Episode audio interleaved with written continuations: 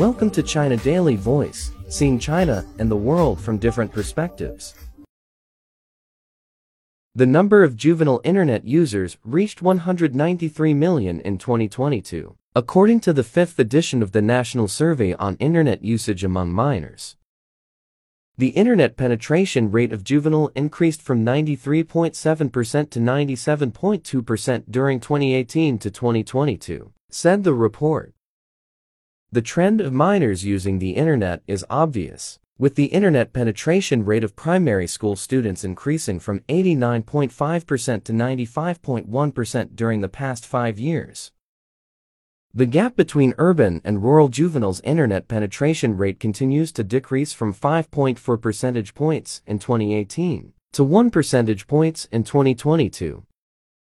Nearly 90% of minors have their own internet-connected devices and mainly using mobile phones to surf the internet. In addition, more than 20% of juveniles are using new smart devices such as smart watches, smart lamps, smart dictionaries, and other smart screens. Online learning, playing games, listening to music, watching short videos, and chatting are main activities of the minors surfing the internet. The proportion of juveniles who believe that the internet has a positive impact on their learning has increased from 53% in 2018 to 77.4% in 2022.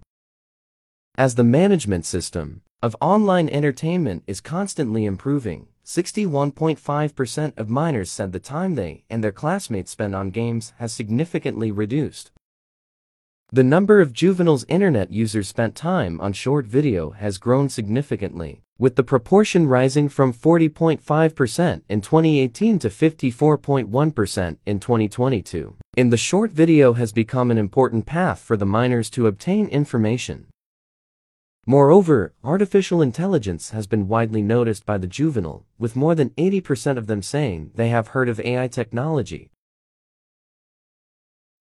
That's all for today. For more news and analysis, buy the paper. Until next time.